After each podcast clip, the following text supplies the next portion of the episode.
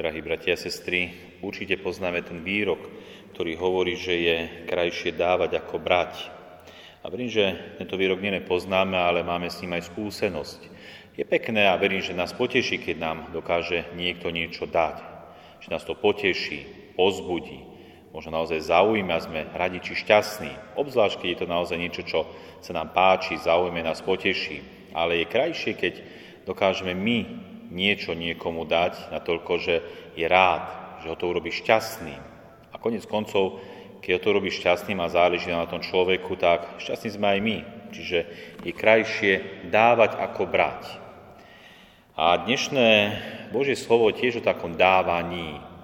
Dávaní zo strany Boha. Počúvame hneď v prvom čítaní z knihy Exodus, ako Mojžiš čas ráno stal a vystúpil na vrch syna, ako mu prikázal pán. V rukách mal dve kamenné tabule. A tieto dve kamenné tabule, alebo vlastne tých 10 božích prikázaní, ktoré boli brité do týchto kamenných tabulí, dal Boh Mojžišovi. Nielen Mojžišovi, ale celému izraelskému ľudu. A nielen Izraelitom, ale konec koncov celému svetu aj nám, kresťanom. A my, kresťania, neustále žijeme a používame tých 10 božích prikázaní. Je to usmernenie pre náš dobrý život, aby sme dobre žili, smerovali tým správnym smerom v našom živote a raz mohli byť aj spasení. Čiže je to veľký dar, ktorý nám dal Boh. Ale Boh nám nedal len tento veľký dar skrze Môžiša, tých 10 Božích prikázaní. A v dnešnom evaníliu počúvame, že Boh tak miloval svet, že dal svojho jednorodeného syna, aby nezahynul nikto v Neho verí, ale by mal väčší život. Boh dal svojho jednorodeného syna, aby ten jeho jednorodený syn Ježiš Kristus za nás vykonal to vykupiteľské dielo, aby nám bolo odpustené a raz, aby sme aj my mohli byť spasení. Tiež obrovský dar, ktorý nám dáva Boh. Boh je ten, ktorý sa dáva. A keďže dnes slávime aj nedelu Najsvetejšej Trojice, tak tým najkrajším dávaním je práve to dávanie sa v Trojici.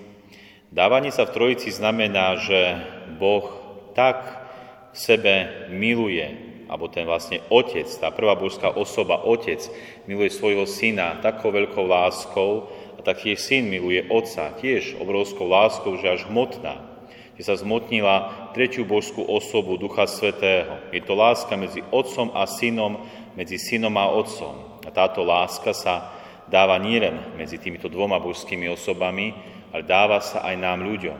Sám pán Ježiš hovorí, že musí vystúpiť do neba, aby prišiel Duch Svetý.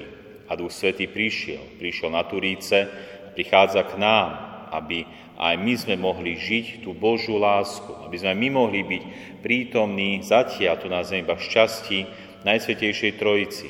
Až potom neskôr, keď budeme spasení, tak môžeme naplno žiť tú lásku, ktorú nám Boh dával aj skrze Ducha Svetého. Takže Boh je ten, ktorý sa dáva. Boh je ten, ktorý nám dáva. A taktiež Boh aj vyžaduje. Vyžaduje, aby sme aj my boli tými, ktorí nielen príjmajú, a taktiež učia sa dávať. A je veľkou pravdou, že Boh od nás, hoci niečo vyžaduje, chce, vždy nám nesmierne mnoho raz vracia. Ak od nás chce Boh niečo, vždy to chce preto, aby nám mohol dať niečo lepšie, krajšie, užitočnejšie, potrebnejšie, pre náš život, aj pre našu spásu. A zaujímavá ma taká jedna indická legenda, ktorá rozpráva, ako istý sedliak, nesúc na pleciach vrece pšenice, stretol samotného pána Boha. Pán Boh ho nečakane poprosil o trochu pšenice.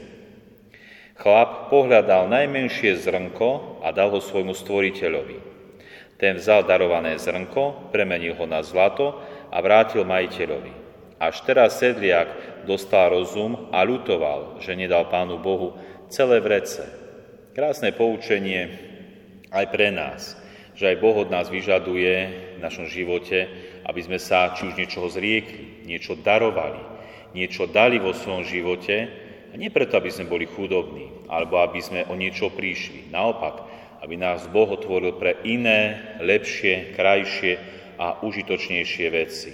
Takže rozmýšľame nad tým aj dnes na Sviatok Najsvetejšej Trojice, kde je Boh, ktorý sa dáva, Boh, ktorý nám dáva aby sme my mohli nielen príjmať, ale žiť tú Božú lásku v tomto živote a raz o väčšnosti.